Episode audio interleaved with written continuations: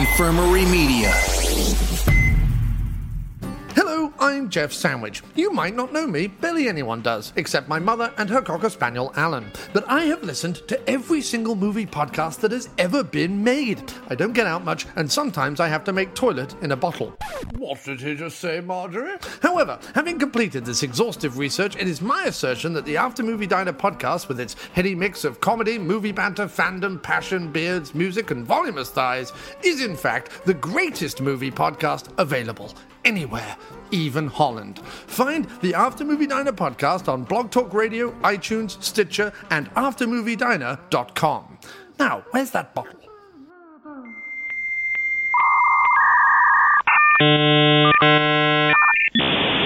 Start.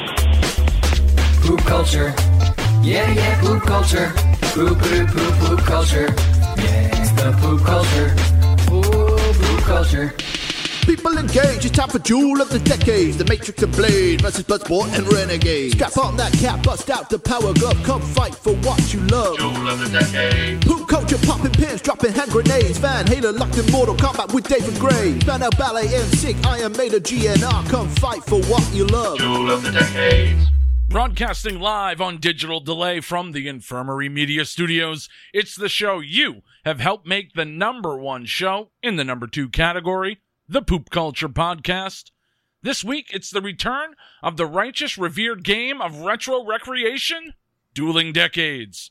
To hold down the mayhem, it's your retro referee. Once again, welcome the Honorable Jon Cross.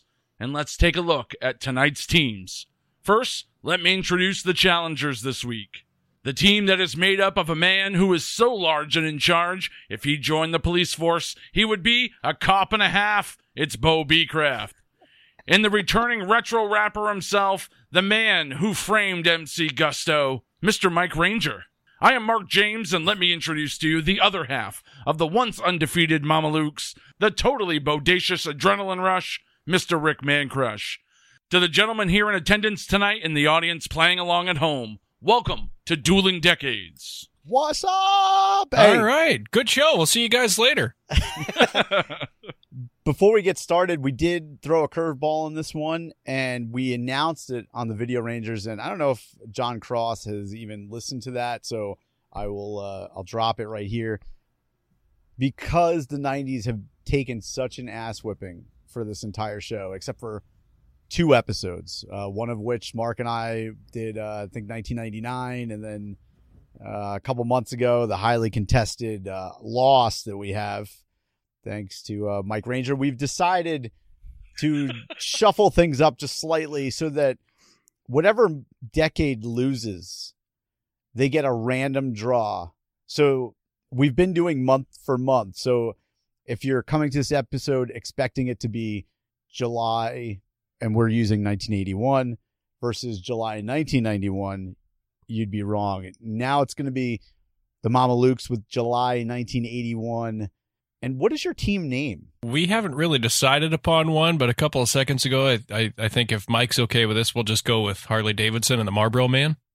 Yeah, that's a lot better than Cool Runnings. Yeah, okay.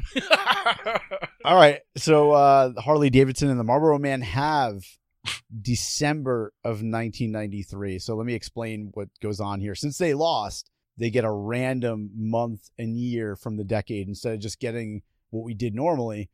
Whoever loses this one next month will also get a random choosing. And it keeps things fresh, so we wanted to, spice it up a little bit.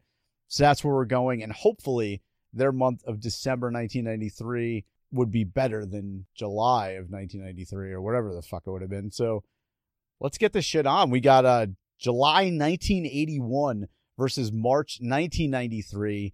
Again, we have Jon Cross as the honorable judge from After Movie Diner. I'm already confused. Great, the plan is working already, man. As the judge, we need you to do the ceremonial toss of something. Mike Ranger would use a VHS tape. It really doesn't matter. See who goes first. That's right, John. Do the ceremonial toss-off. Okay, just 1 second, gentlemen. I have got here with me my little...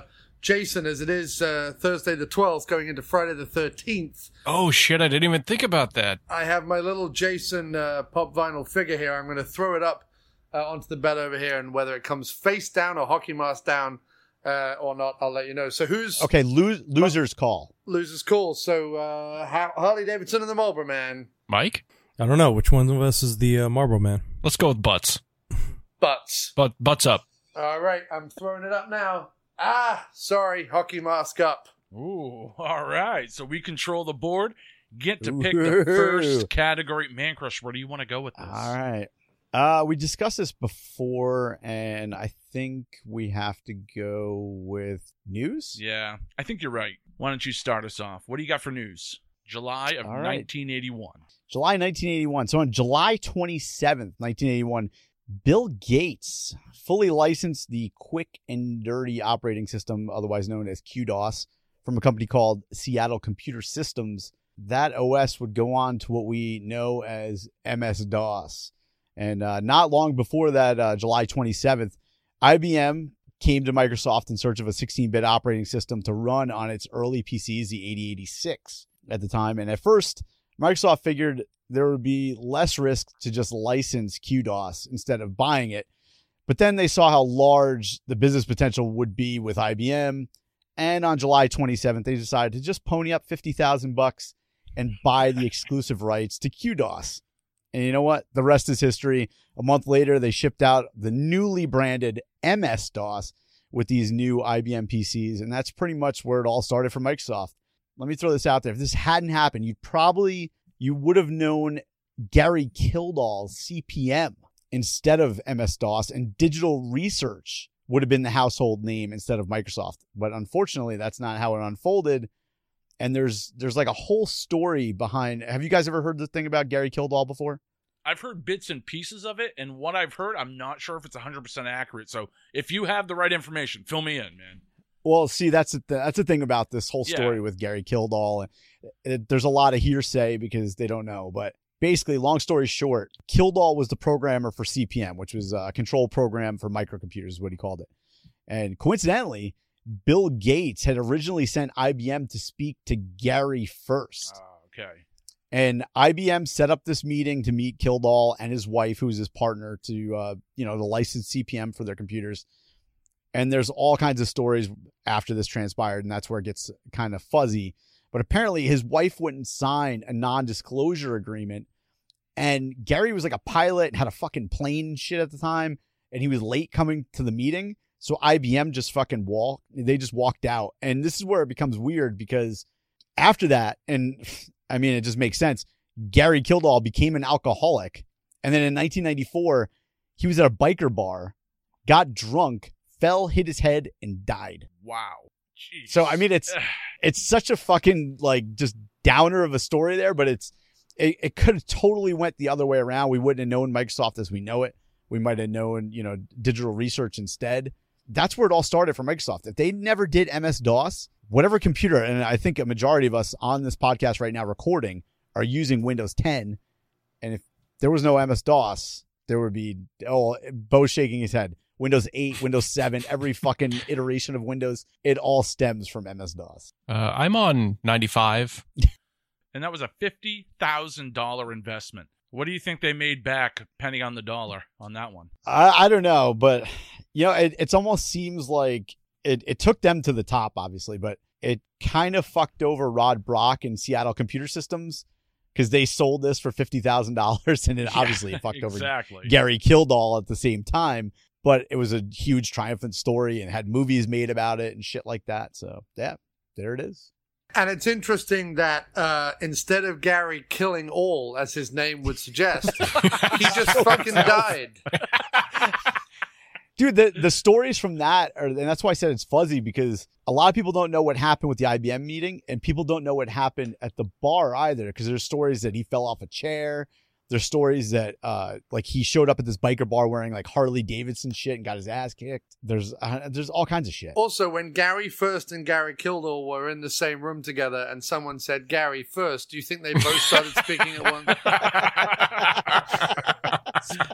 once? All right, so what do you got, Mark? That was my little story. All right. What I have for this one is, on July 7th, 1981, Sandra Day O'Connor was the first woman appointed to the U.S. Supreme Court. She was a Republican who was nominated by Ronald Reagan, and she served 24 years, groundbreaking Supreme Court justice. Not only was she the first woman, but also she served on some landmark cases. She did oppose the Republican call to overturn Roe versus Wade. She also served as the deciding vote in the controversial Bush versus Gore case in 2000, which ultimately decided the presidential election. Yeah, so just a little story of, you know, Sandra Day O'Connor, first woman Supreme Court justice, changed the course of history forever. Yeah, it's just a little story, and it looks like Bo's already waving the white flag over there. He's showing a video of a guy getting butt fucked, which I think is it's like a lady. Thing. Oh. She works out. And keep in note, this is probably going to be the only story that'll come out tonight that'll be in our kids' history books and our grandkids' history books. This Sunday at the Pontiac Silverdome, it's Sandra Day O'Connor versus Hulk Hogan for the World Heavyweight Championship live on pay-per-view. I was just going to tell Bo to stop playing my uncle's Instagram stories. So yeah, Sandra Day O'Connor, first woman Supreme Court justice. That wraps up news. Over to Harley Davidson and the Marlboro Man. What do you guys got? Okay, on December 2nd, 1993, Colombian drug lord Pablo Escobar was killed in a shootout. Escobar had gunshots to his legs, torso, and ear, and people to this day speculate on who inflicted the final wound. Boom. Wow. That's what happened to his head. It was Steve Wilkes Booth. Exactly. I saw the footage of that. I think he tried to jump from building to building, didn't he? Oh, that guy was like a gazelle. And got shot. And isn't there conspiracy theories surrounding his death saying that really wasn't him and he got away and then he had body doubles, kind of like how Hitler did? No, but he is credited as the first person to invent free running, right?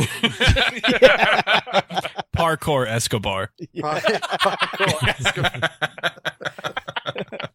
Pablo Escobar had died today in a free running accident while trying to jump from one building to another.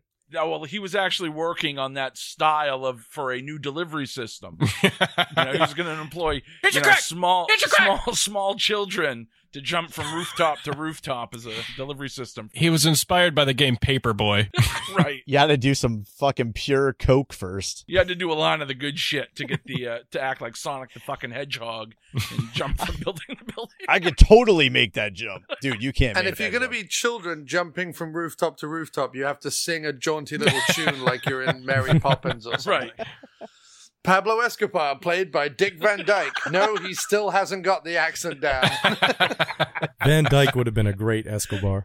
He would have been great. He would have been so light on his feet. I think you guys are totally wrong here. I think Escobar would have been great in Mary Poppins. That fat fuck wouldn't fit down a chimney. Yes, he would have been. He would have been a lot higher than Dick Van Dyke in Mary Poppins. He would have been a lot higher than Mary Poppins. Yeah.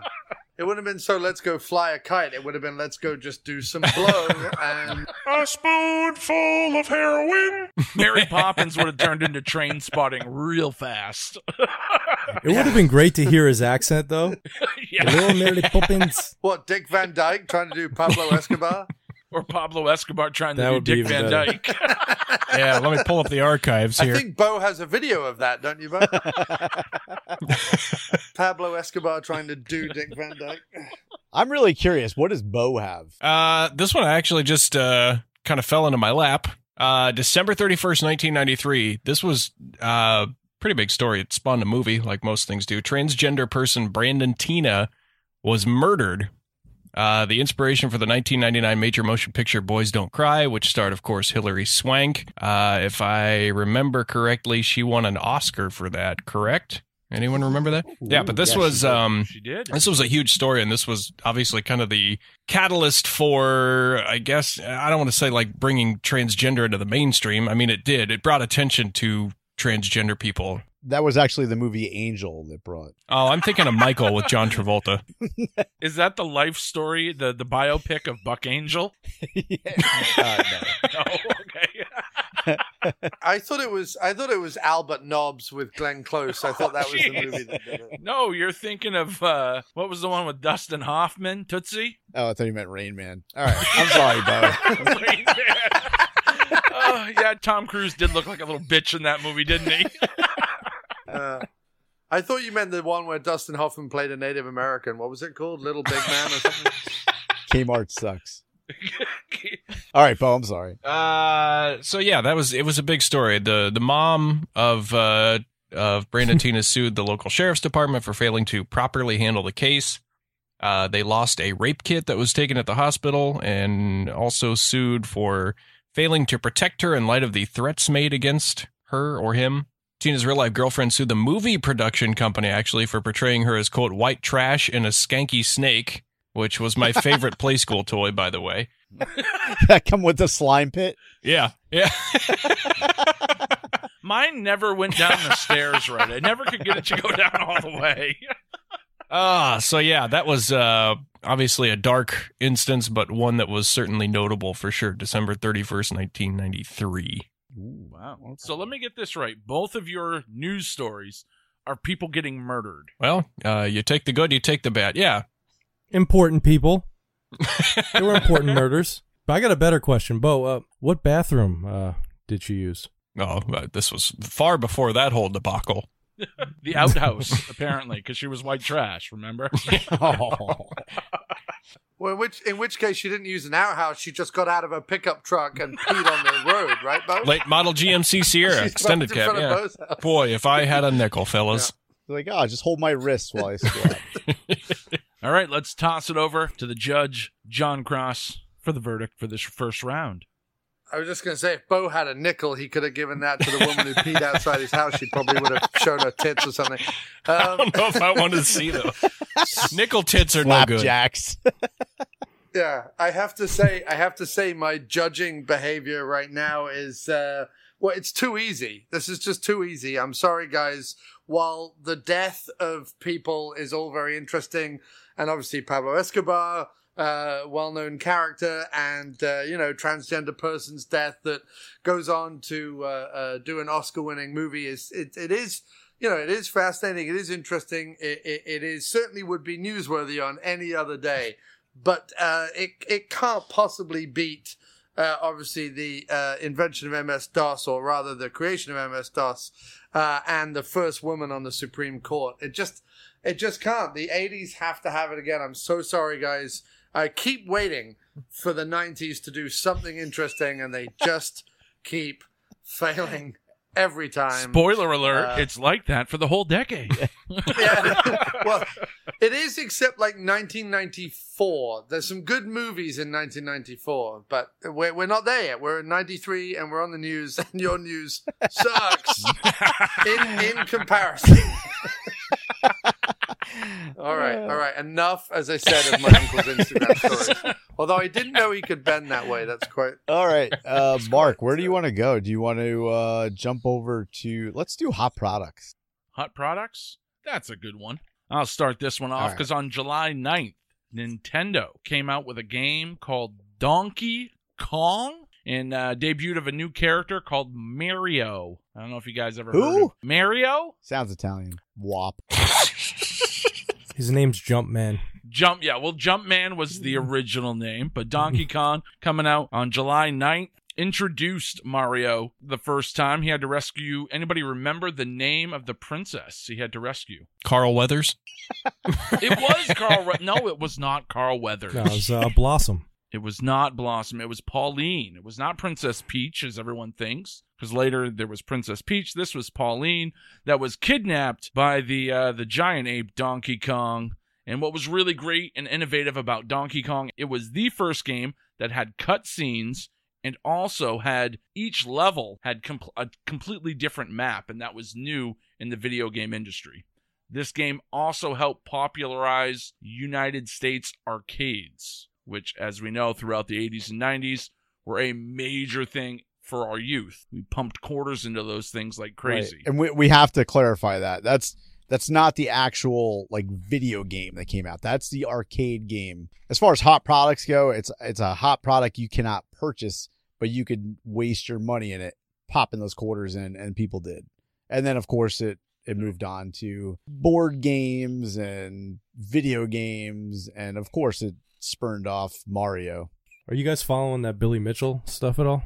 No, it, Billy Mitchell's like the best Donkey Kong player in the world, and he was recently caught cheating. So they took all of his records away. That movie, The King of Kong, is all about him. How the fuck do you cheat at Donkey Kong? He cheated because he used an emulator instead of original hardware, and that's a whole different scoring category.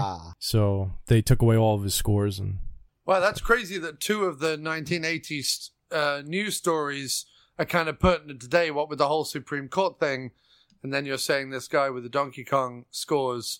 It's weird that we're, whatever we are, 37 years later, and it's still the same shit yeah. Just keeps going on. Absolutely. Everything comes around. If we don't understand our history, we will be doomed to repeat it, good or bad. And, to to quote the late, great Peter Cook, I've learned from my mistakes, and I'm sure I could repeat them exactly. and that's what we do. We don't just take you on a nostalgic journey here. We're also trying to teach you to not repeat the same shit. Don't go to a biker bar, get fucking drunk in your Harley Davidson shit if you don't belong there. Yeah. Also, what's interesting about the whole Donkey Kong thing is one of my favorite underground, little-known porn stars is Conky Dong, and it's a guy who just has like a big crick in his penis. I don't quite know what happened to him, but it's just like a big bent in it. I don't know. Well, he got straightened out, and his career just was never the same. Never the same once he became Straighty Dong. It just didn't. Holy shit! Right. I don't even know where to go from there. But all right, so unlike Mark's product was something that you pumped coins in. This is a product that you actually purchased and you brought home to your house. July 10th, 1981. So over the air television channels, if you guys don't know this, are divided into two bands. All right.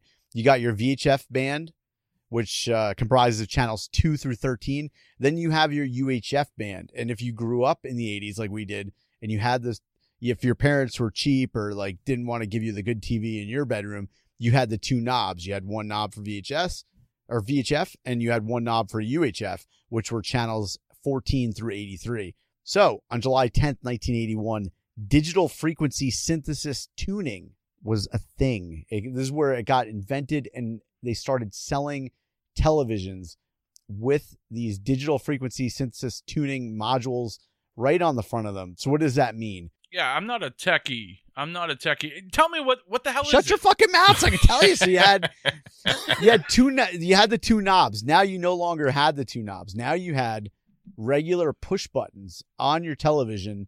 So if you wanted something in UHF range, you just punch in channel 83 and it would just automatically go to that channel. Now, prior to this, if you wanted to go to channel 83 on UHF, you had to use the top knob to go to UHF. Then you had to use the secondary knob.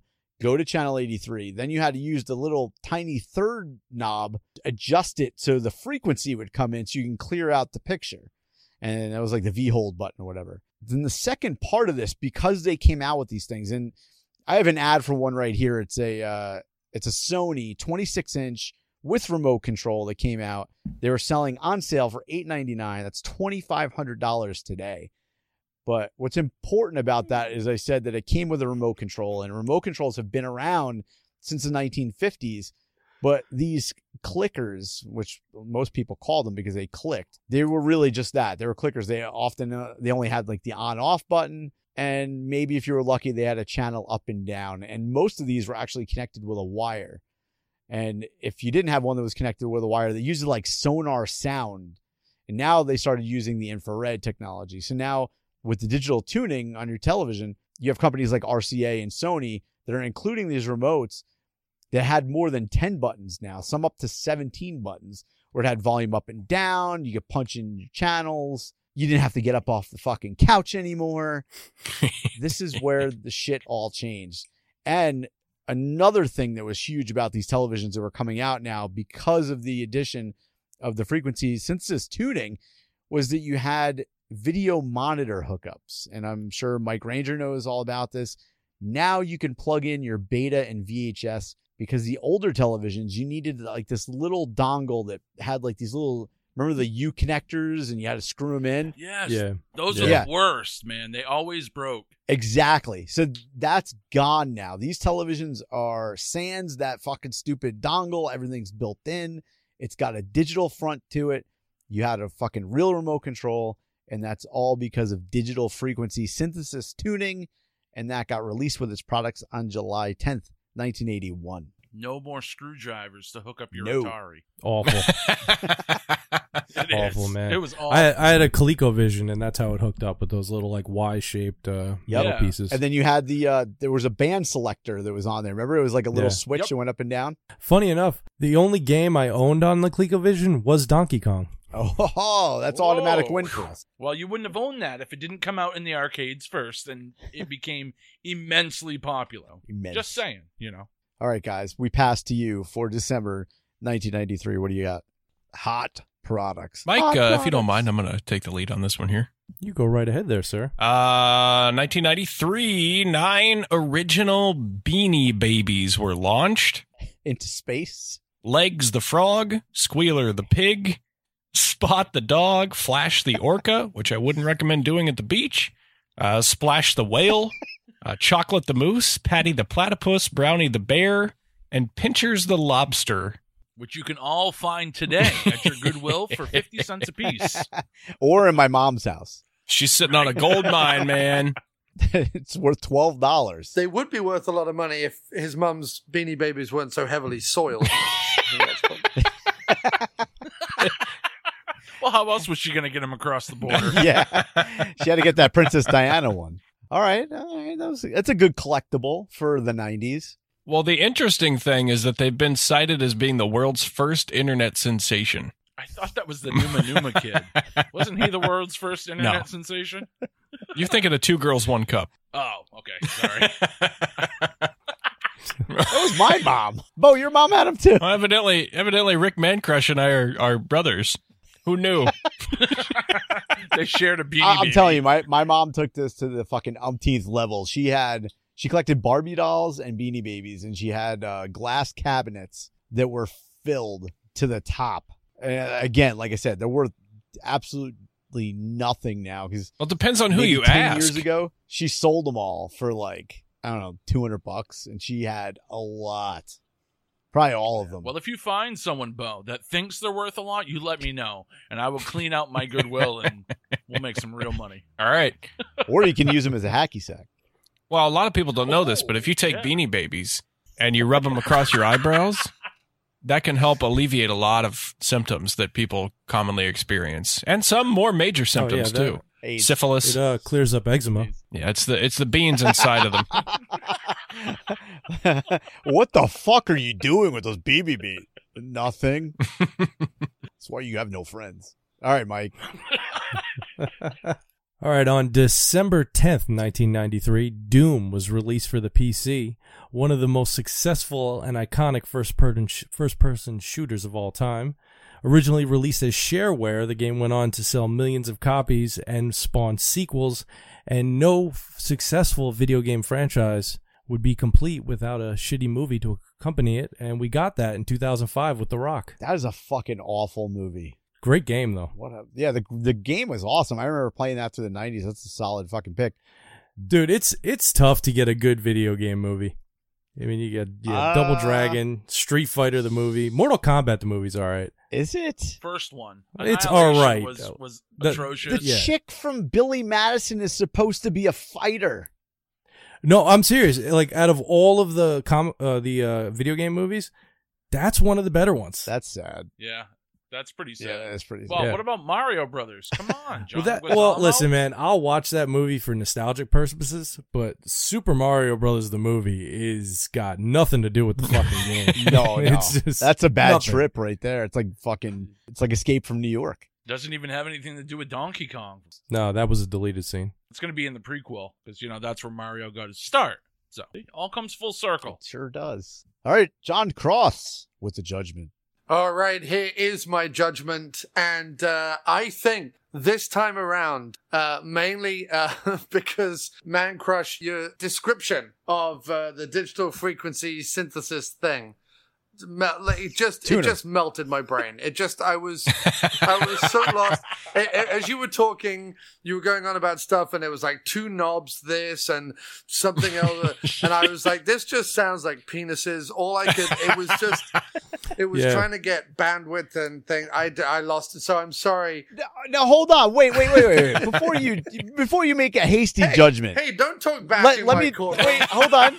Let me just throw this out at you. You're out of order.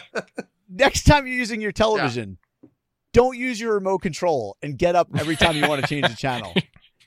If you judge with them, I bet you're going to use your remote. The other thing that confused me. Was it about the invention of the remote, or was it about trying to access UHF channels or whatever it is, which I don't even think we had in the UK? So I'm sorry, you have entirely the wrong judge here for this for this thing. So I apologize for that.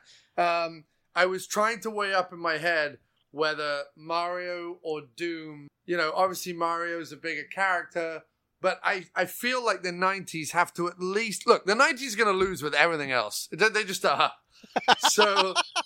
He's just throwing it out. Again, spoilers. But I just feel like I have to give it to the 90s, mainly to penalize that explanation of whatever it was you were trying to say. So I'm going to give it to the 90s also because... Flashing the Walrus or whatever the name of that Beanie Baby was is my favorite activity when I'm down the shoreline. That's also what I call masturbating. Yeah. Oh, sorry. That's feeding the pilgrim. Sorry. Yeah. It's what I call masturbating if I'm doing it in public. Otherwise, I have different names for it. I have different names depending on where I'm at. Like there's one on the bus. You know, well, you're better off, you know, doing that than, you know, fucking a bunch of randoms because, you know, then you'll have some Beanie Babies of your own. Right. Exactly. So. Exactly. That's a public announcement, public service announcement there. Don't say that poop culture doesn't care about the teens in our environment that might be going out there and having dangerous, unprotected sex. So I'm going to give it to 1993 this time. Nice. Mainly because who cares about any of it, really? Yeah, really. I mean, fuck them. I'm going to go now. Threw him a gift over the digital frequency synthesis. Oh, don't go on about it again. Goodness me. Yeah, I think I took a nap during that part. Did I miss anything good? I was playing with his knobs. There was knobs, and there was lengths, and there was frequencies. There was dongles. I mean, it just got really penile. You lost me at dongles. Didn't you notice that after a while I started reading the vomit bag? All right, so Harley Davidson and the Marlboro Menthol Man, you guys have control of the board. What do you got? Well, Mike, what do you think? I don't know. You know, I think music is going to be a great category for us. Yeah, clearly. Let's just get that out of the way. Yeah, I wanted to do that first. Okay, so in December of 1993, an album by a popular artist, Mary J. Blige, was released called What's the 411 Remixes. It was a complete remix album of her debut album, and it's known for featuring the Notorious B.I.G. Because when you look up in the sky, you know, it's a bird, it's a plane, but it's Mary J. and it damn thing changed. And the one guy on the show who can rap doesn't even shitty spoken word. What the hell? Throw down some bars, man. Nope. Gotta pay me. He's 1-0 on this show. Yeah, I'm leaving it at that. I got fucking lucky once. All right, so that's it. It's just a remix album. Not even like, and so just to clarify, this is not the album. This is a remix album. This is a remix of the original album, but it's got Biggie Smalls. It's like on covers. But it's not Biggie's album. He just happened to be on it. Yeah, but that's like, you know. So it's the introduction of Biggie Smalls. Basically. Not really. No, he's been on other stuff, but it's just. Oh. Listen, man, there wasn't a whole lot in December. And by him being on the album, he walked past the studio and let one rip, and it happened to be on the background. That's really what they're doing. Let's be fair. Maybe it is a big deal. I'm not as well-versed in hip-hop music as Mike Ranger. Is it common or uncommon for hip-hop artists to appear on other artists' albums? Well, if you want to... No, actually, heard of that. It is actually there, Mark. Yeah, common. Yeah. Is that what you... All right. So it's the Mary J. Blige remix album. Yeah, listen, just to clarify, this is why I don't do a 90s podcast. All right, well, it had, what is that, like his second or third time that he was on an album, maybe? No, he's on it a couple times. I didn't do that kind of research. Thanks for highlighting that. But listen, the album peaked at number 7 on the Billboard Hot 100. Oh, I peaked in 7th grade, so there's some common ground there. All right. Well, I'm sure Mr. Bo Beecraft is going to turn it all around here and he's going to have a really strong musical take. Nope. For December of 93. So what do you got, Bob? Absolute trash. Mike was right when he said that there wasn't a lot going on at the end of 1993. So obviously we got the What's the 411 remix album, which... Sure, it's fine. It's so funny every time you have to. It's hard to do it, right? Like album? To describe what it is. Oh, it's an album. It's like she and her friends are covering her own music. It's like Appetite for Destruction remastered. It's just funny to hear you say it out loud, like you know the title of a Mary J. Blige remix album. Who didn't? Because I went to a birthday party and I bought somebody that album on cassette from the wall. Well, they can return it forever. All right. So anyway, the only other notable album to come out in December 1993 was the soundtrack to Wayne's World 2. So we're automatically 0 for 2 right now. But I don't see why you didn't go with that. Way better album than Mary J. Blige, Mike. Yeah. But it's a compilation. Well, you can't count that. Like, there's too many artists on it. So Aerosmith, Golden Earring, Robert Plant, Gin Blossoms, Bad Company, Edgar Winter Group. They're not remixes. Who? Yeah, but it had hits. But at the same time, it's a soundtrack. It almost shouldn't even count as an album. Really, that's true. Well, you can have a solid soundtrack. Back, I think we did February '85. Was it the Pretty in Pink soundtrack? Exactly. Yeah, we had the Pretty in Pink soundtrack. Yeah, you can have a pretty iconic soundtrack. Well, like The Bodyguard, you could count. But, I mean, right. But you said the sequel, like if it was Wayne's World. Right, because that had Bohemian Rhapsody on it, which is the only song in American history to ever be #1 twice so many years apart. And with the new movie coming out, I'm going to call it here. I bet that song reaches #1 for a third time, each time 20 years apart. It's incredible. By Hayseed Dixie. Yeah. Oh, yeah. Hayseed Dixie's version of it. If you haven't heard Hayseed Dixie's version of Bohemian Rhapsody, go check it out on Spotify, buy their album, or listen to the episode with John Wheeler a couple episodes back. What? No, name the songs on that album, though, for real. I'm not fucking around. Oh, let me look this up. Wayne's World 2.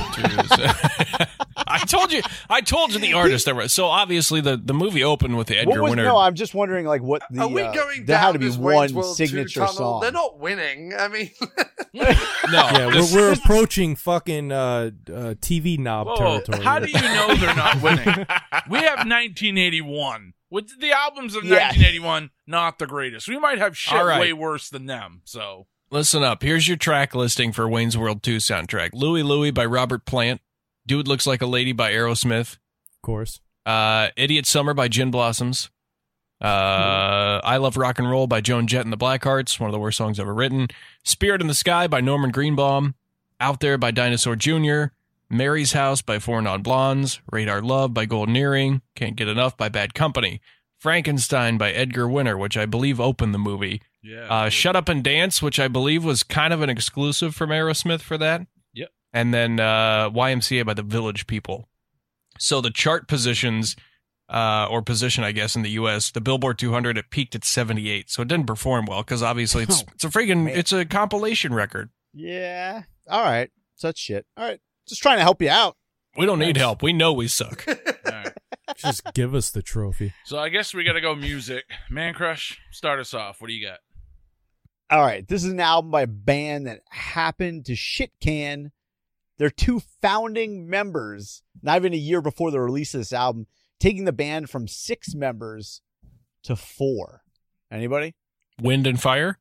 No. All right, the album in question happens to be their best-selling album. It was #1 in the charts for 10 weeks. It was Billboard's Top 200 #1 album for 1981. With 10 multi-platinum albums, 16 top 30 hits, and global album sales exceeding 80 million units. This might be a band you've heard of. This album spurned 4 big hits, which included Waiting for a Girl Like You, Urgent, if you like the saxophone, Nightlife, and my favorite of the album, Jukebox Hero. That's the July 2nd, 1981 release of the album Four by Foreigner. All the songs from Four are written and composed by Mick Jones and Lou Gramm. Did you hear that? Artists actually wrote and composed their own fucking concept. Music. I don't believe it. And they didn't remix it later. And on top of that, the album was produced by Mutt Lange, the guy, you know, he produced Highway to Hell. Back Married to Shania Twain at one time. Yeah, he fucked her. And happened to be the second best-selling album of ever is Back in Black. He also did Hysteria, which Def Leppard had an album that released this month also. These guys are still touring. They just finished their 40th anniversary tour in 2017. It's fucking, come on. Yeah, but we don't like foreigners. This is America. We can keep them in other countries. We can listen to their music. No, I just don't come here. Oh, yeah. Except for you. I've been here 10 years. I think that counts for something. Yeah. You made it. You didn't live here through the 90s, though. Well, he was smart. I mean, as we're finding out, Jesus Christ, why would you want it? Yeah, I got to live through Britpop instead. You might have gotten kicked out if you were walking around in Jenkos and bead knuckles. All right, Mark. All right. So for mine, it was hard to find another good album. I found this really bizarre album that was titled E5C4P3. I don't know if you guys ever heard of that. Favorite fucking album. My fiance and I, that's going to be on our first dance. This album also had a video game based on it and named after it. It was #1 on the American Billboard 200 chart.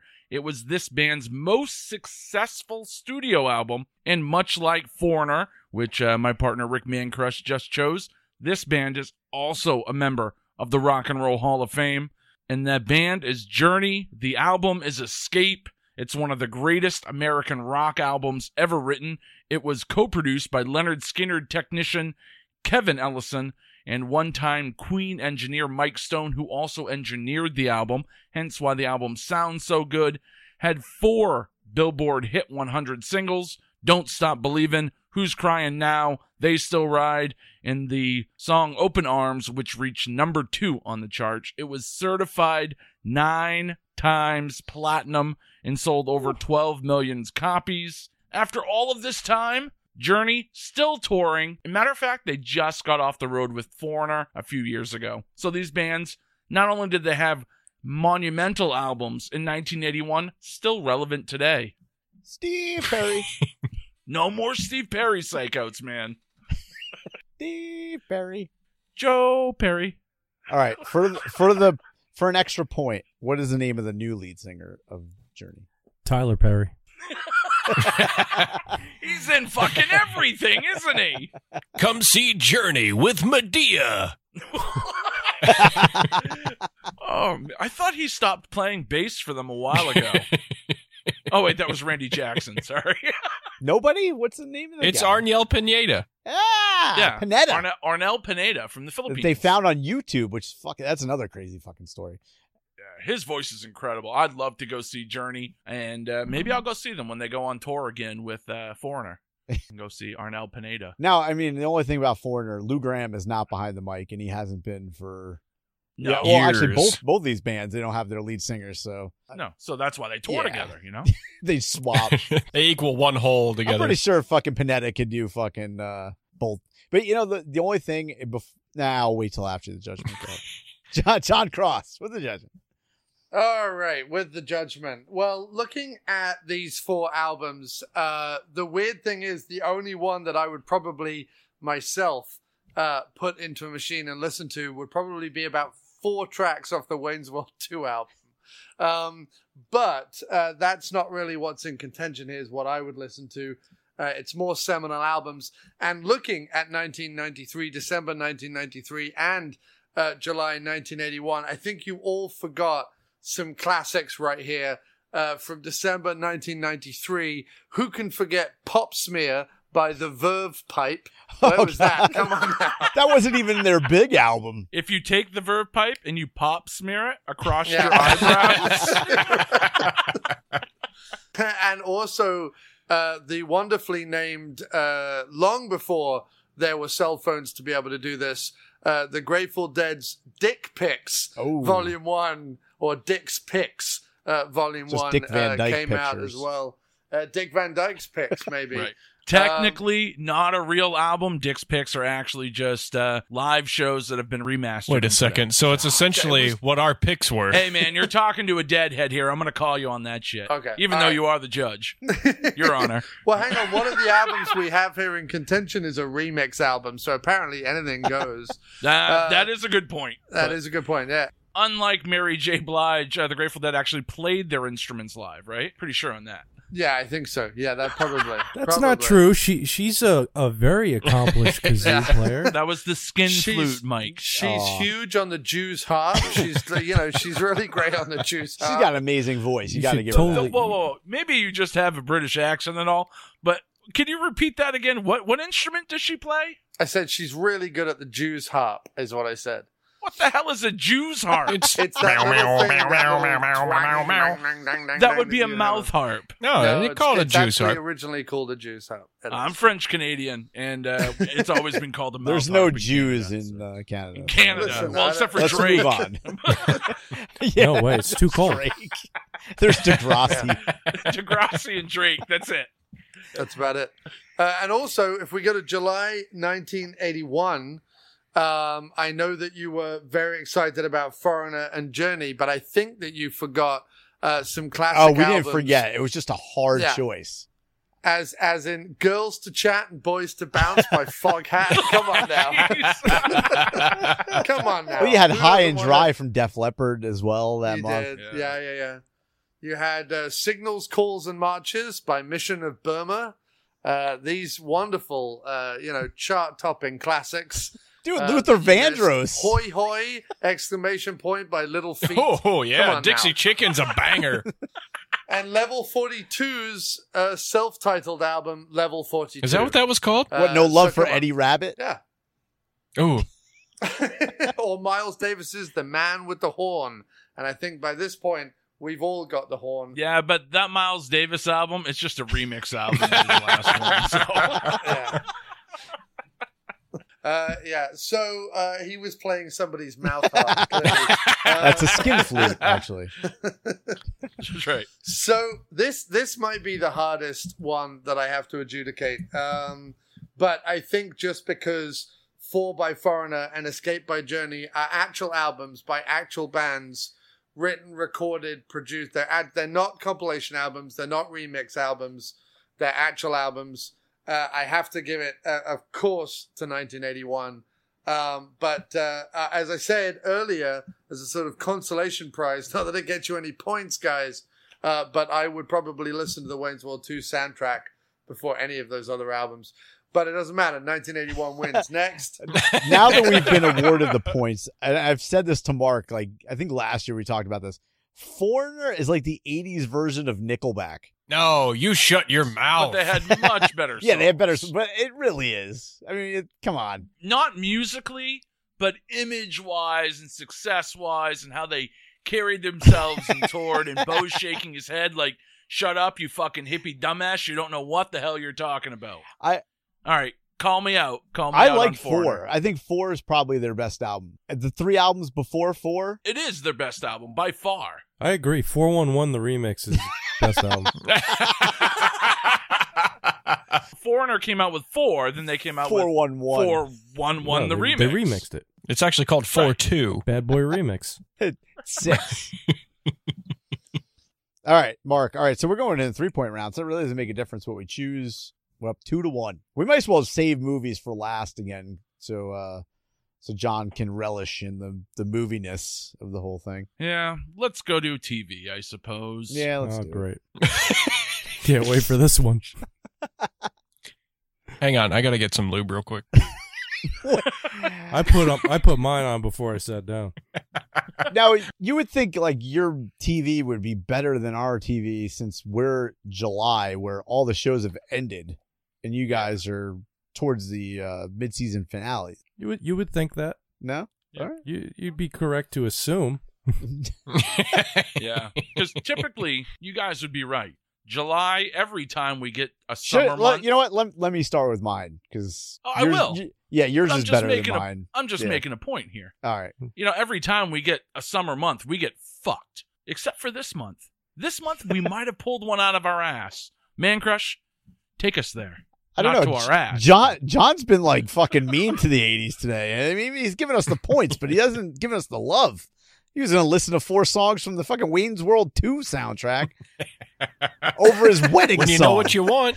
Listen, how dare you attack the judge like this? You're not doing yourself any favors. Unless you pull out a monumental TV episode, you might be digging yourself. That's what we do. That's what we do here. All right, so let me start this one off. July 4th, 1981. Everybody knows the channel Showtime, right? Showtime switched from being a part-time broadcast to broadcasting 24 hours, 7 days a week. And I know it doesn't sound cool, but there's 2 reasons why this is fucking really important for 1981. Number one, this is the rise of cable television. You know, deregulation right around the corner, and all the cable providers are itching to get their hands on good content to sell to the markets around the world. And aside from the 3 local channels that were required to be carried, they also needed to fill the rest of the catalog with different types of content. People had never experienced an uncut movie before at all hours of the night, and the market was just starting to break with beta and VHS. Cable companies were desperate to get their hands on 24-hour content. So instead of Showtime only running for 8 to 10 hours a day, they decided to go all in, go 24 hours of content to rival HBO, which actually didn't go 24 hours until December of 1981. So technically, Showtime was the first ever uncut movie channel to go 24/7. And the reason this is important for number 2 is without Showtime on HBO's heels for 4 decades, cable as we know it might have been total shit. Just hear me out for a second. So you had WWE. What did they have? They had WCW. WCW got bought out by WWE and it went to shit. You had, UFC. They had Pride. Pride got bought out by UFC. UFC went total shit. 4 decades, HBO has had Showtime on their heels with 24-hour material, keeping them on their toes with original content and all that kind of shit. So imagine they weren't around anymore or HBO bought them out. It would be garbage. So HBO probably has more to thank to Showtime for being around for all these fucking years. And I'm just going to throw this out there because people like to hear the numbers. Back in 1981, this went for about $10 a month on top of your basic cable fee. It was about $15. That was $27 in 2018 just to get Showtime. Same thing went for HBO and everything else. So it was kind of costly, but people were getting into it. There was like 19 million households that were getting cable, and it was fucking astronomical. And it took off like a bat out of hell, just like it is today with the Netflixes and the Hulus and everything else. There's one important question that you didn't answer in that. Were there titties? Oh, of course.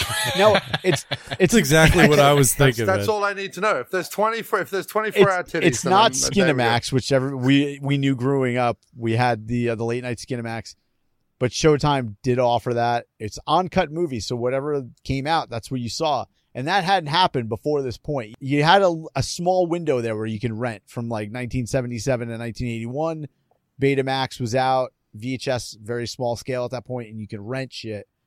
But that's the only way you got movies, or if you went to the box office to see it. So this is it. This is where you started to really see full-length movies in your own home and titties all the fucking time. So. And all the guys were uncut as well, just like the movies. It was before the big circumcision wave of 1983. Fucking Kurt Cobain, man. They'll follow him for anything. That's fucking terrible. Right, so I guess I'll shoot over to my news, and I'm going to start mine off by asking our great judge here, Mr. Jon Cross, if he remembers where he was on July 29th, 1981. I would have been about 1.5 years old. I was probably lying on the floor in nothing but a tiny T-shirt and a small plastic policeman's helmet. And I can guarantee I know what was on the TV when you were watching that. Yeah. What was on the TV when you were laying on the floor on July 29th, 1981? Oh, you're going to say that it's the royal wedding? Correct. The royal wedding of Prince Charles and Princess Diana, who was 19 years old at the time, and she married an ugly old rich guy, which, you know, sounds like a great American story, But it's a great British story. The duo were the first couple, and they shared their kiss on the balcony of Buckingham Palace in front of 3,500 guests. And why this is in TV is because this is one of the largest television audiences at the time in history to watch a television event. At the time, there was only three basic channels. So you didn't have people spreading out their viewership across multiple cable stations. So at the through a worldwide audience, it has been estimated that 750 million people worldwide watch those nuptials. And if anything proves that there was literally nothing to do before the internet, it's the fact that 750 million people were bored enough that the royal snooze fest was something worth watching. But you know what? It's still, it comes up today. I mean, look at the wedding just happened a couple weeks ago. That's that right. Had 28 million people watch that shit in the United States. In the United States. Yeah. Why? Well, I don't know. What I liked is that the two royal weddings that have happened since I've lived in the States, I've been literally asked by people with a straight face, with no sense of irony, so are you going to the wedding? And why would I be going to the wedding? Well, aren't you invited? Like, I literally as if all 62 million residents of the UK get invited to these things. And only 3,500 show up. Yeah, right. I just thought that was a major snub. There were more Americans probably lining the parade route than there were British people on that day. But I mean, look, I'm not an anti-royalist. I'm all for bringing people together and, you know, and it was all fun and games. And there was a nice choir and a mad reverend got up and said a lot of stuff about love that made white people uncomfortable. And I loved that. That was fantastic. And that was watching the assholes of, you know, uptight British aristocracy pucker while a Baptist reverend went on. That was joyous to me. I loved every single second. That was the best part of the whole thing, was watching that. Yeah, I hold on. I think the best part was the American that faked that he was British to get on all the news outlets, and all of them let him on, like, because he was an expert, and the dude was from fucking Orange County, New York. Yeah, no, but I missed a trick. I should have put on like a bow tie or a cravat or something and tried to get on like the GMA or Today Show or something in New York. I'd be like, oh yes, I'm a royal expert. I can talk very expertly about these people. That would have been amazing. I would have, but I didn't do that because I have a life and a job and things to do. Next time. Next time one of these inbred scroungers get to. I'm joking. I've got no problem with the royal family at all. That's why I live in America.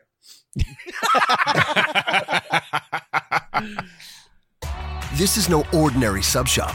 This is Firehouse Subs. Welcome to Firehouse. Tired of overpriced lunches that underdeliver on flavor? Head to Firehouse Subs, where for a limited time you can get a $4.99 choice sub. Choose from a medium smoked turkey, Virginia honey ham, or roast beef. They're custom-made hot subs at a price ready-made to make you smile. Just $4.99, only at Firehouse Subs. Enjoy more subs, save more lives. Participating locations plus tax, limited time offer, prices may vary for delivery. All right, so that's what we got for July 1981. All right, I'm going to defer to Mike Ranger. Start things off for the television aspect of December 93. Let me talk to you about December 93. On Saturday, December 11th, ABC ran from the hours of 8 to 10 p.m., Ernest Saves Christmas. That's not when the movie came out. This is just showing reruns. No, they showed it Saturday afternoon. So, like, if you had nothing to do Saturday, December 11th, this was the royal wedding of 1993. You could turn on ABC and you can watch Ernest Save Christmas. That's too early for a fucking Christmas. That's like 2 weeks early. 3 weeks. Everybody knows that you play the shitty movies like early. You know? Nobody does Charlie Brown's Christmas December later. 1st. Ridiculous. Also, you have to save Christmas before Christmas. You got to have time for, you know, Santa to like make the deliveries. Again, fucking spoilers. Sorry, man. Is this the one where he kidnaps the child? Basically, that's what happened. No, this is the one with the runaway, and then Santa Claus is retiring. He's got to find a new Santa. It's that whole thing. You think it's going to be Ernest because he's so kind and young at heart, but it's going to be somebody else that plays with puppets. rapist and a runaway. Daddy's girl. Oh, that's an excellent choice. I thought so. There's some other things, but you know, I thought that one was appropriate. So there was no finale that you could have chosen. There was that. There was the honestly, best man, thing. I looked through a couple things. I mean, the only thing that was like actually worth talking about was that ABC at the time had started Grace Under Fire, and they also had Roseanne. So they were really trying to corner the white trash market. They were doing a great job with it. It's not a hard market to corner. No, it's not. 1993 was all about the white trash. It was a good year for white trash. Great year. Yeah, all those people buying those Mary J. Blige albums. Yeah, well, what's the 411? The economy was great. Right. Imagine you bought that and got home and you're like, see, what that it's actually interesting you say that, Mark, because if you think about it, Grace Under Fire is like a remix to Roseanne. It kind of is. Yeah, look at that. Was the Notorious B.I.G. in that one too? No. He was just played by John Goodman. He was too big. He did use their bathroom. He was just too big. He was too big. All right, hold on. If that's where December's, I got to hear what Bill's got. I actually have probably a legitimate one. Oh. Mike and I kind of discussed this, and I think this is. Yes, I'm going to have to pull this one out to help us. Hours of texting went by on this one. Yeah. The only other notable thing was the Joan Rivers show ended after a 4-year run. So again, your news story is somebody dying. That's all we got, man. Death in December. No, I do have one that's fairly legitimate. CBS, which had been a broadcaster of the NFL for 38 years, lost their rights to telecast National Football Conference games to Fox. Fox won the rights to NFC games by offering a then record $1.58 billion to the NFL over the course of 4 years, significantly more than the previous $290 million per year CBS was willing to pay. And it ruined football broadcasting forever. Well, until the XFL came along for a hot minute. Yeah, true. Well, that was NBC they killed. And once again, if you don't understand your history, you are doomed to repeat it. Because what is coming back? The XFL. It will not be on NBC, though. Mark my words. The Ebersols will not touch the XFL. How much you want to bet it's going to be on Fox? Plausible. It all depends what happens with the contracts. Somebody's going to pick it up. Yeah, well, didn't the WWE just sign a contract with Fox? They did. Yeah, see. So it's a possibility. It's a package deal. All right, over to Jon Cross for the judgment. What do you got, man? All right, guys. Well, look, this is another hard one, okay? But I'm gonna go through it all, and then there's gonna be a bombshell, okay? So. It's gonna. First of all, it's gonna be very hard to beat 24-hour titties. I'm just gonna say that right off the bat. Also, I think you were right. Now, are you talking about the Princess Diana thing or the Showtime? With the 24-hour I'm talking about the royal wedding. Because there was a ton of tits there that day, just stupid old white wizened tits. But no, so the 24-hour thing, the Showtime thing, the fact that they were the first premium cable channel to do that, the fact that it pushed HBO to do that is obviously big news. The royal wedding, less so. 750 million people. Come on, that's nothing these days. What? No, it is. No, it's huge. It's huge. I'm joking. It's huge. And then, but it's difficult because up against Ernest Saving Christmas. I mean, I really, I'm not even kidding. Let me ask the panel this, right? Would you rather watch, okay, you'd have to watch all 24 hours of Showtime. So no matter what they're showing, there's not necessarily titties, 24 hours worth of Showtime, the entire royal wedding. All right. Joan Rivers dying or, Ernest Saving Christmas. Showtime. How about we remix all of that together, just like the Mary J. Blige album? All put it on Showtime, and it's a movie where Ernest saves Princess Diana. Yes, Ernest saving Princess Diana while Joan Rivers dies in the background, and some football players rape a fox or something. No, but I have to say, so I'm giving it to 1981. However. Bo and Mike, you could have won me over on this one, but you missed a very, very important debut that happened in 1993 in December.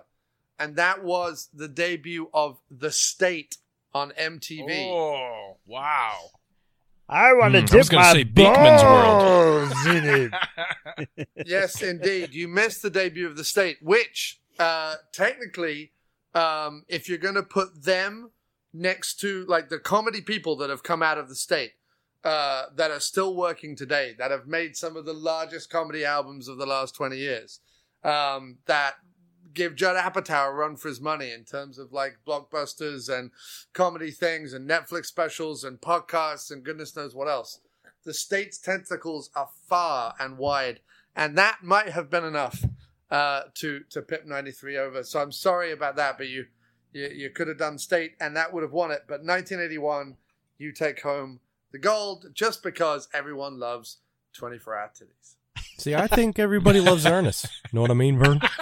Seriously, listen, I'm up there with the Ernest love. I really am. And but let's be fair, Showtime has probably showed that at some point. So it's probably on right now. Yeah, they probably did an Ernest. Ernest saves special. Everybody. He saved the camp. Let me throw this out. Here's a 1981 rundown of Showtime. All right, here's a random day. We got Cabaret, The Fog, Ordinary People, Elephant Man, 9 to 5, Airport, Sleuth. I'm not sure what that is. Oh, Sleuth is amazing. It's Michael Caine. Oh, okay. And Laurence Olivier. I know what it is. You would know that, wouldn't you? Airplane. I would know Michael Caine and Laurence Olivier in a movie. And Xanadu to top out the night. You got to like your Olivia Newton-John, I'm sure. Oh, definitely. Oh, yeah. God.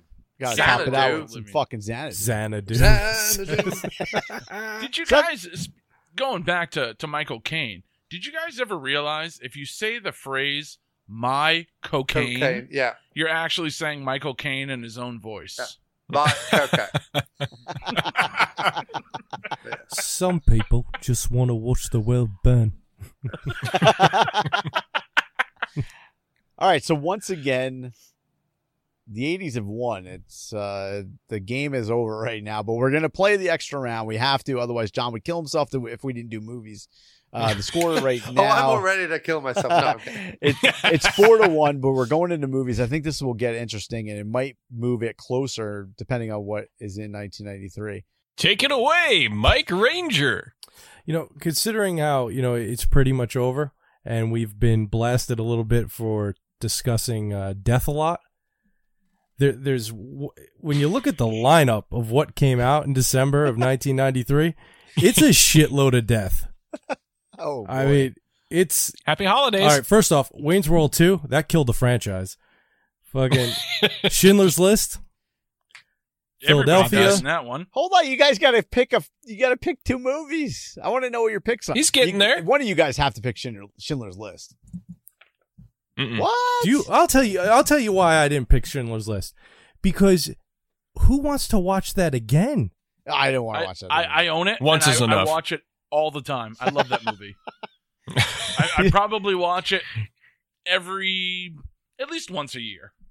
Man, more like Dark James, am I right? Yeah. No, it's a wonderful piece of filmmaking. It is a fantastic movie with a lot of great actors in it. Yeah, how high are you when you're watching this? You know what? I've never gotten high and watched Schindler's List. Well, 2018. Right. That's going on the bucket list right there. Jesus Christ. That's terrible. I'd rather listen to the fucking TV knob thing again. It's a good old time. No, my choice, actually, the movie I picked was a movie starring Kurt Russell, Bill Paxton, Sam Elliott, Val Kilmer. That was Tombstone. Boom. Oh, yeah. That's shit. Boom. Which spawned an entire pizza business. Look at that. I'll be your Huckleberry. Yes. I'll give it to you for that one. That's my, like, I'm not a big Western fan, but that movie I could watch 100 times in a row and not have, and like, I'll never turn it off. Like, I'll watch the entire movie, and it's all about Val Kilmer in that movie. Oh, he's great in that. I just watched it on July 4th. It's incredible. And they all grew their own mustaches. There's no fake mustaches in the movie. They all, that is all of their own mustaches. Dude, they all did hit puberty, so that's not like a big feat. No, but when you see the mustaches in that movie, you're like, wow. I mean, it's just Kurt Russell's alone next to Sam Elliott's. It's enough to have. You know who in that movie doesn't get enough props? Everybody talks about Val Kilmer or Sam Elliott and Kurt Russell. Fucking Michael Bean. Yeah, is a fucking great villain. As Johnny Ringo. Yeah, it's fucking awesome. And of course you have Charlton Heston showing up in a little cameo in the middle there, which is always fun. Are we talking about Wayne's World 2 again? Yeah. There was a woman. And Robert Mitchum doing the top and tail narration. That's such a great. That's a great fucking flick. That's probably your best pick of the entire night. But again, Tombstone, it's a death. That one doesn't matter. No, but it has a happy ending though. It's triumphant. It is. Yeah, it is triumphant, just about. Yeah. Val Kilmer dies a horrible, horrible death. What? He still fucking wins the shootout though. He does. He's a fast motherfucker, even with tuberculosis. Okay, Corral. Spitting blood and drawing pistols. Fighting MacGruber. All right, I gotta see you guys. You led off with Tombstone. That's not even the big dog. So what the fuck does Bo have? Oh, so pull it out, Bo. Okay. Ernest Scared Stupid. Okay, got it. That was 94.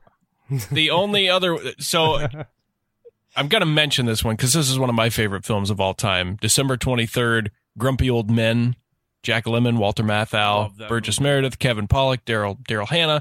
Not a huge film. It pulled in about $35 million worth of profit, $70 million domestically. So I'm going to mention that one just because I love it. But the one I'm going to go with, December 22nd, Tom Hanks, Denzel Washington, Philadelphia. More death. Yes.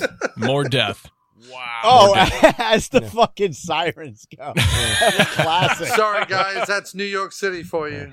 They're bringing Tom Hanks to the fucking ER. Yeah. You see, this movie was. They could have won this one, but they didn't go for Beethoven's second. Oh, such a rookie. Listen, I almost went with that one. Yeah. Well, that dog's dead now, too. So it's just, nobody wins. That would have got you points. Hey, do us a favor. Round out the top. People like to hear that shit. Like, do you guys have the top 10 movies of December '93? I don't have it written out like that, but I can go down it. So obviously Schindler's List that did about 96 million. Beethoven's Second did about 52 million. Wow, really? Pelican Brief. That actually did a lot. I don't know if that's accurate though. I think over 100 million worldwide. Does that seem right? I don't know. Maybe.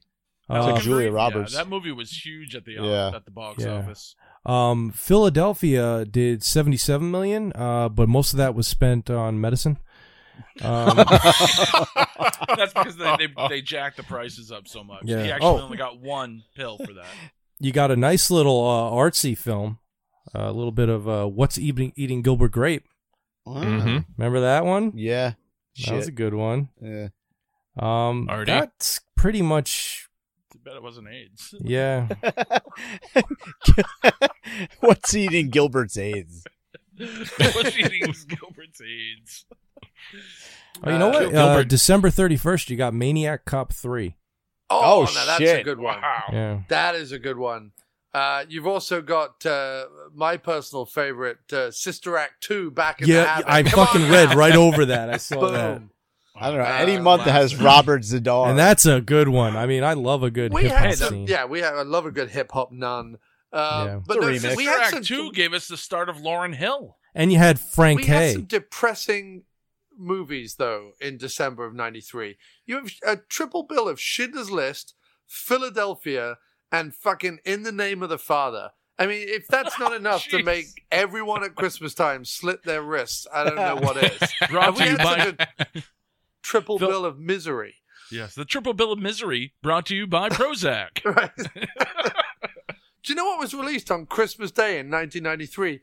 Heaven and Earth, Oliver Stone's Vietnam trilogy ender. God, thank God. I thought you were going to say it was Ernest Saves Christ. Ernest Goes to Vietnam. We've got some interesting ones. We've got American Yakuza was released with Viggo Mortensen. The remake of Attack of the 50-Foot Woman with Daryl Hannah is released. Oh, also known she's terrifying at 5'6". And come on, guys, you could have clearly aced it with the December 16th 75-minute classic Beach Babes from Beyond. Come on now. Is that Jim Wynorski? Probably. I'm just going to go ahead and say yes. Yeah, it probably out. Isn't. It's either him or that. What's the other guy whose name I've now forgotten? Who did Attack of the 50-Foot Centerfold? Can't remember now. But Dora. Yeah. Oh, I'm going to kick myself for not remembering his name. Yeah, the Coen brothers. Yeah. Is that a Ron Howard? Fred Olen Ray. Fred Olen Ray. That's who I'm thinking of. What else do we have? There's not many other interesting things that come out. Godzilla versus Mechagodzilla 2. Godzilla versus Mechagodzilla 2 came out on December 11th. Oh, there was also Robert Kopp. Robert Kopp. It was a reboot. Yeah, I don't think it came out in China though. Yeah. I still want that toy so bad. I know. I still want it. If anybody is out there and you're listening to the show, if you ever see a Robert Kopp, RoboCop knockoff action figure, get a hold of us. Yeah, I'll send you fucking cash. Yeah, to pick that up. Now, you gentlemen are fans of the Loggia. You're a fan. Talking about Roberts. You're fans of the Robert the Loggia. The Loggia had a movie come out with Scott Bakula. Which is my old friend Doug used to say, once you go Blackula, you never go Bakula. But he had a movie out called Mercy Mission, The Rescue of Flight 771, starring Robert Loggia and Scott Bakula. The remix. Mary J. Blige had a small cameo in that film as the Mercy they were trying to mission, probably. But yeah, that came out. As did the Michael Dudikoff, Stephen Dorff classic, Rescue Me. Come on, guys. You had so many to choose from in December 93. Yeah, Dennis Leary was great in that. Here's a little... I'm going to throw out some Loggia trivia here before we take our time. Oh, I love some Loggia trivia. Here's a Loggia trivia, okay? What show in probably... I won't give a year. Early 80s show, very popular. First season, first couple episodes. What show... was Robert Loggia the bad guy on? Oh, a surprise bad guy. I know that one. All right, well, let's see if nobody else. Nobody else knows this. I don't know this one. Hands down, guys! Come on, Mr. Belvedere. All right, you're an idiot. All right, so Mark is incorrect. I am. Nobody else? I got nothing. Too close for comfort. No. No. Alf? Who is that? I watched it again the other night because I hadn't seen it in years. It was Magnum P.I. Okay. I was thinking Miami Vice, but then it's 81, so no. He was a Trousseau. And it was one of the very first episodes. Magnum P.I. God, we're getting so far fucking away from everything. But that was 1980. The first episode came out as the pilot. Magnum's friend, who's a captain in the Navy, fucking gets killed after some guys like kidnap him and punch him in the stomach with drugs in his stomach, and it bursts and he dies. And their Vietnam like lieutenant or whatever is Loggia, and they have this background part for him, and he ends up being this drug lord that kills off fucking his friend. Whatever. Let's get into so it's autobiographical. Let's get it. It's only because it's poop culture. We have to get back to the origins of Robert Loggia, but let's do this. Mark, what do you got for July of fucking 1981? All right. Which one do you want me to go with?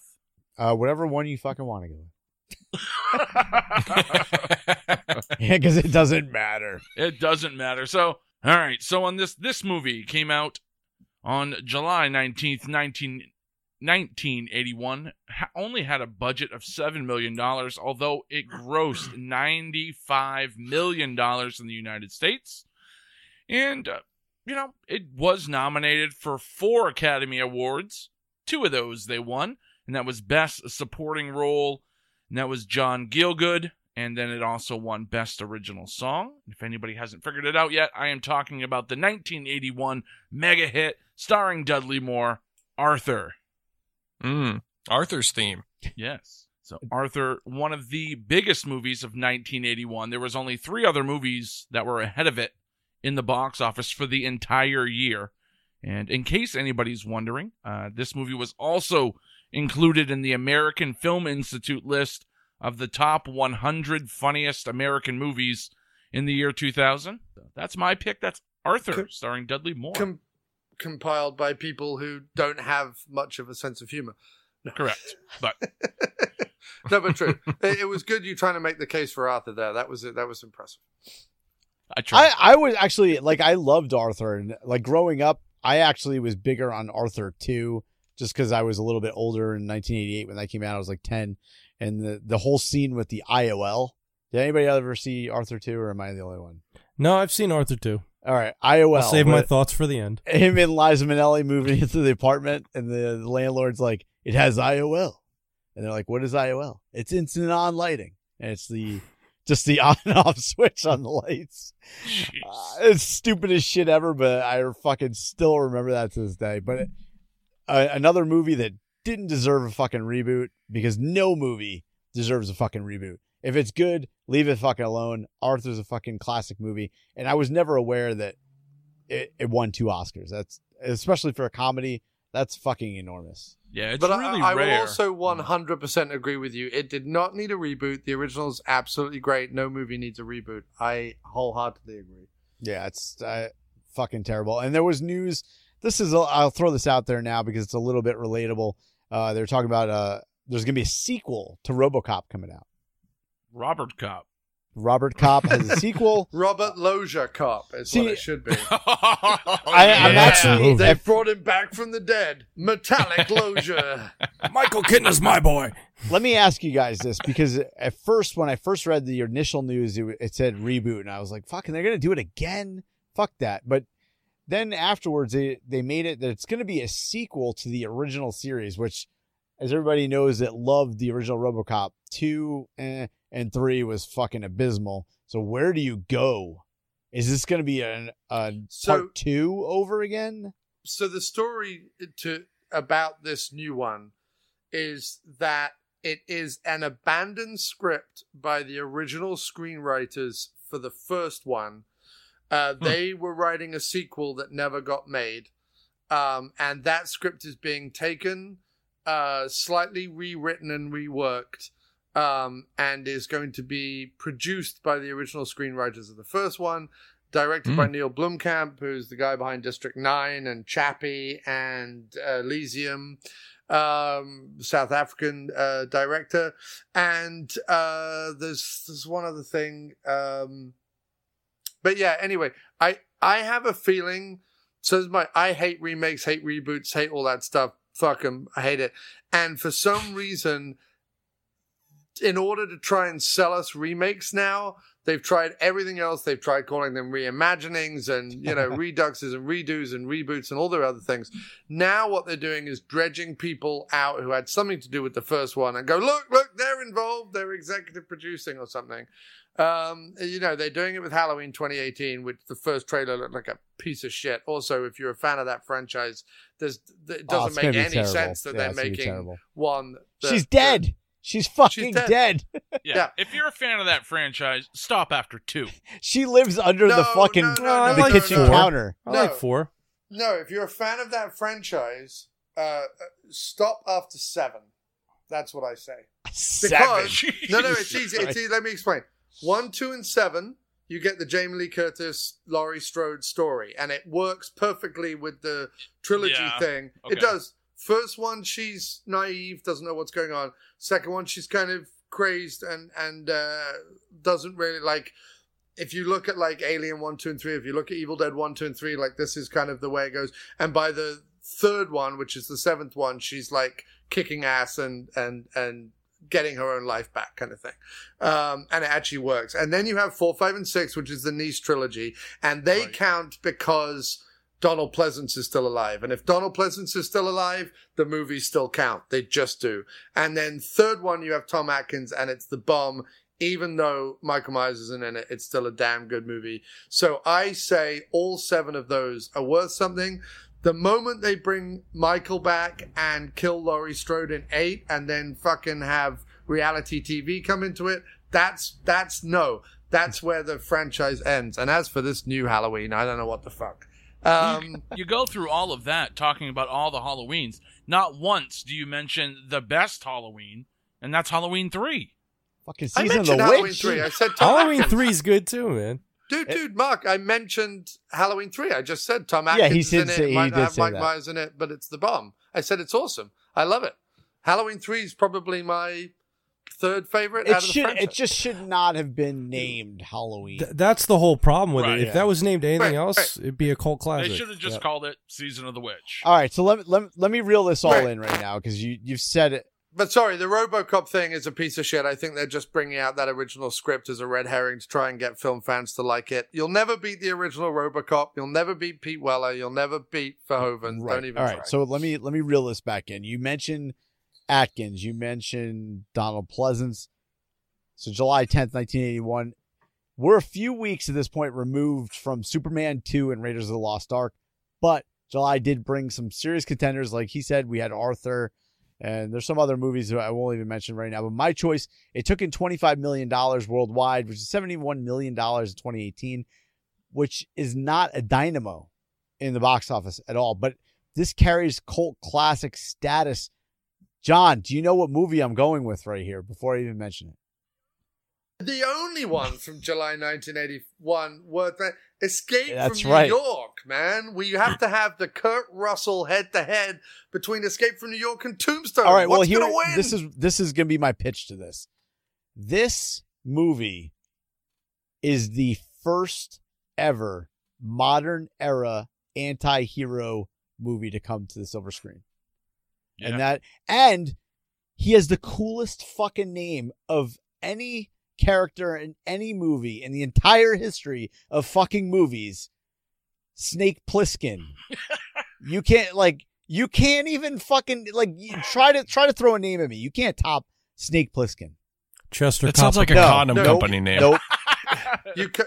You can't beat it, but I would argue that Han Solo is also an anti-hero. Yeah. I'm not a Star Wars guy. I'm far more an Escape guy, but Han Solo is sort of an anti-hero. He's not as grimy. He's not as grimy as fucking... He shoots first. No, he's not, but he still doesn't wear his hero status like happily. Like he's not out and out trying to be a hero. He's still out for himself. Yeah, that's true. It's true, but so basically, all right, so let's throw the story out there. You got the story. It's a classic John Carpenter. It's the slow burn suspense, but it's an action flick. You know, you have the president, which is Donald Pleasance. He gets his Air Force One goes down and he gets stuck behind it. You know, he gets kidnapped and stuck in Manhattan, which is now it's like walled off version of the fucking 1800s Australia. You know, it's filled with criminals and derelicts and, you know, ever since what's the line in the movie? Like crime rose like 400% in 1987 or some shit like that. Yeah. So that all happens. And Harry Dean Stanton is there. You got all these fucking characters. You got Ernest fucking Borgnine is like the crazy fucking cab driver, which is perfectly cast for that shit. But like you got Kurt Russell in like the ultimate fucking anti-hero role where they grab him and they fucking put a bomb in his body and say you have 24 hours to save the president in New York City where all these criminals are or your body will explode. Then he has to navigate the island of criminals, save the president, and then get off the fucking island. It's a fucking great movie. The problem with this movie, and like I said earlier, it only made $25 million because the critics shit on this fucking movie from the get-go, saying that it was slow and this and that. And then you had all the fans of Carpenter from the Halloween movies that were expecting a fucking horror movie that just trashed this shit. But after it all came out. Yeah. It's a great fucking movie. It was also one of the first films where Kurt Russell, I mean, everyone thinks, I think now, of Kurt Russell as a fairly kind of like action guy. No, he was never like a Stallone or a Willis even, but he certainly had a string of Tango like on and Cash action style films. Right, he had Tango and Cash, he had Overboard, Breakdown, he had Tombstone, Captain Ron. Yeah, Captain Ron. Let's not forget the classic Captain Ron. But no, this was also... He was almost Han Solo? Yeah. He was also Han Solo. But before this, he was basically known as like Disney's actor. He had been a Disney actor for a long, long, long time. And he had only worked with Carpenter once before, which was on the Elvis miniseries. So he'd never done anything like Snake Plissken before. Really, had never done it. And so... You didn't mention Tu Wong Fu. Everyone... Right. I just rewatched that recently. I have it on DVD. I just rewatched it. Does not hold up whatsoever. I'm sorry, John. No. No, I'm just saying. So, like, you know, and John Carpenter in general is just, despite making undoubtedly 10 of the greatest movies of the decade, was always shit upon by critics. On every single turn was shit upon by critics. Got called, you know what you forgot, actually? And he got shit on for that, too? Big Trouble in Little China. Big Trouble in Little China. Well, that comes after this. Yeah, but this was their second collaboration. First time Kurt Russell being an action guy. It's seminal for so many reasons. It's a fantastic film. And how anyone would be able to escape New York in that short amount of time and not get lost in Adrian Barbeau's cleavage is just... I mean, I don't know. You have to have a strong will. I mean, Snake Plissken just has a will of iron, I just think. No, she wasn't. Carpenter was still with Deborah Hill, but I believe they met on this or The Fog. The Fog comes out before this, right? The Fog. So he banged her on set. Sure. Yeah, no. So okay, he wasn't with Deborah Hill anymore. I think he was dating Barbeau, but I don't think they ever got married. But yeah, you had like the cast in this is fucking phenomenal. Everybody's perfectly cast for the role. Lee Van Cleef. Lee Van Cleef. He's the fucking. There's your anti-hero right there from these spaghetti westerns with fucking Clint Eastwood. Gets thrown in and he's like this crooked ass cop and shit with his like his shitty ass hair or whatever. But God, yeah, you've got Isaac Hayes. Fucking Hayes. Yep, that's the dude behind the Shaft soundtrack. Shows up to play the Duke with the funniest car chandeliers ever. Whoever sticks chandeliers on the hood of their car, I don't know, but the Duke pulls it off. It's quite fantastic. It's going to come back. Again. Yeah, it is. Someone's got to bring that shit back. Come on, get on it, guys. If we don't understand our history, we are doomed to repeat it. All right, we're running out of time here, so let me just throw these out real quick. Like I said earlier, we had a huge June, which bleeds over. You know, you had Superman 2 in our top 10. You had Raiders of the Lost Ark in our top 10. Victory, Arthur, fucking God, shit, fucking Empire Strikes Back was still tops in the box office. And that came out in 1980. So that's what we had in the box office. Make a pick, man. I know it's going to be tough. It's tough for me to pick these two. I don't even know. Yeah. So just quickly, some other notables from 1981 that you could have had, but probably best you didn't, was Cannibal Ferox came out. A little exploitation movie with English actors in it, weirdly called The Survivor, which I own. And Under the Rainbow, the hilarious comedy about dwarfs, starring Chevy Chase and Carrie Fisher. And isn't it about the, like... dwarf who may have killed himself on the set of Wizard of Oz? Like, it's a super weird movie. But no, you were right to go with Kurt Russell, but it does mean that I, as the judge, have to pick between two of the greatest Kurt Russell movies ever made. Literally. It's such a difficult pick. Do you go with iconic? Do you go with classic? Do you go with seminal? Do you go with the first? Do you go with Escape from New York? Or do you go for Tombstone, which is just one of the most entertaining westerns ever made? Phenomenal cast. Both films have phenomenal casts. It's going to be very, very difficult to pick. But I think because of the fact that you have John Carpenter at the helm, it has to be Escape from New York. But Tombstone, guys, from 93, that was such a good pick. That's playing right into my wheelhouse. The other two movies, Arthur and Philadelphia, they're absolutely fine movies, but I'm sorry, it comes down to the Battle of the Russells, and I think Pliskin just edges Wyatt Earp. It's way better name. Still a fantastic battle. And I think he would kick his ass in real life, too. What? Wyatt Earp versus Snake Plissken? Well, yeah, if nothing else, Snake Plissken has automatic weapons. So. No fucking contest. Yeah. But if Wyatt Earp was super sneaky and hid out in Sam Elliott's mustache, he could wait out the 22 hours and Snake Plissken would blow up. Damn, that is true. So there it is again. That's 2 months in a row. It's 6-1. I actually thought you guys were going to take movies and this would be a 4 to 3 month, but man, 6-1 again. I have to go with, yeah. I mean, look, Arthur and Philadelphia. It's where's the debate there? Really, it's 6 of one, half a dozen of the other. And in terms, but it has to come down to the Kurt Russell, and it's a very difficult pick because I love both of those movies dearly. But the presence of John Carpenter and Donald Pleasance, my favorite actor, just peep. And if we have to take any solace in this at all, in 1981, guys, just to give us the win here. We had the drive-ins. Not only do we have drive-ins, we had adult drive-ins. You can go to a fucking adult drive-in and see Hot Child in the City, Story, Georgina, and Sharon all in one night. I have the ad right here. Whoa. I know, and then you could drive home with your dashboard glazed and seamen, unable to be able to see what speed you were doing. Like, who the hell goes to a drive-in to jerk off in your car for 8 fucking hours? Who can make it through 10 minutes? They didn't have the internet. It was all that was going on. But 8 hours? You need an entire movie marathon to get off? Paul Rubens. No, you get off once at the beginning, once in the middle, and once at the end. And the rest of the time, it's all about the plot, the characters, and the weirdly brown early 80s genitals. There was a weird thing that I've never seen a drive-in movie theater before. There is a second showing that has the Superman, spelled like soup, so I'm guessing that's Jay's, Night of the Spanish Fly and Kinky Tricks. However, here's the cool thing about the drive-in movie of 1981. You could view on your own private screen. What the fuck does that mean? What?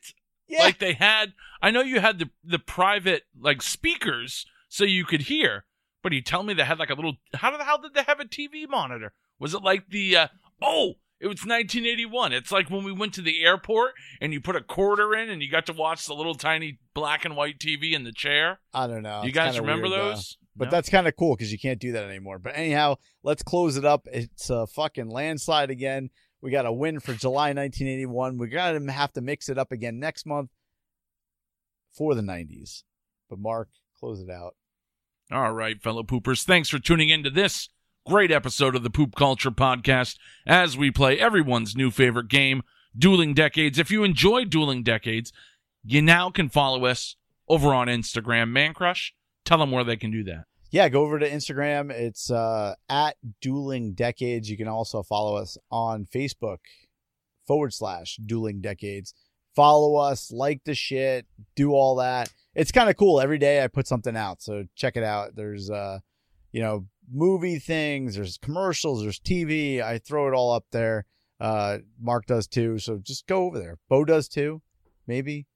Bo's sleeping now because we're talking about movies. He hates it. But take it away, man. I just got no dog in the fight. Yeah, follow us all over on Instagram now, and you can follow us on Facebook at Poop Culture Podcast, and of course over on Twitter at Poop Culture. I'd like to thank the Honorable Jon Cross for serving as the judge this week. You're quite welcome. Make sure you go over and check out his podcast. John, tell us where people can find you. You can find me at aftermoviediner.com. That's aftermoviediner.com. And if you are in New York and you are going to be anywhere near Brooklyn, New York in July and August, come find me at the Crystal Lake Bar.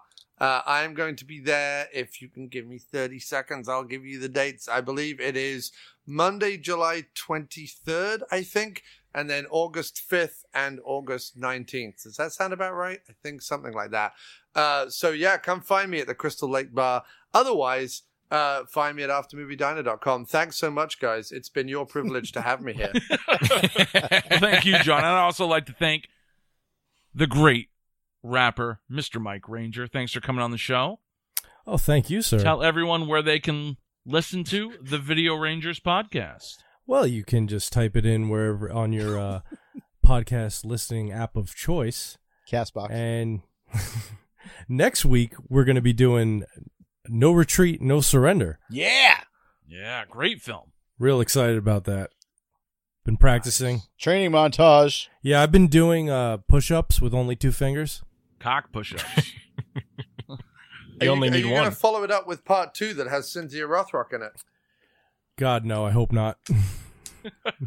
Why not? It's awesome. Part 2 is better than part 1. Oh, no way. You got fucking RJ in part 1. And a fat guy eating cake. He does cock-ups in part 1. You can never be cock-ups. And, of course, you can follow the Poop Culture Podcast. You can listen, like, and subscribe over on our website, www.poopculture.com. Thanks for tuning in for another week of the fun, fellow poopers. We're going to bid you a peace, love, light, and a joy. Have a great week, everyone.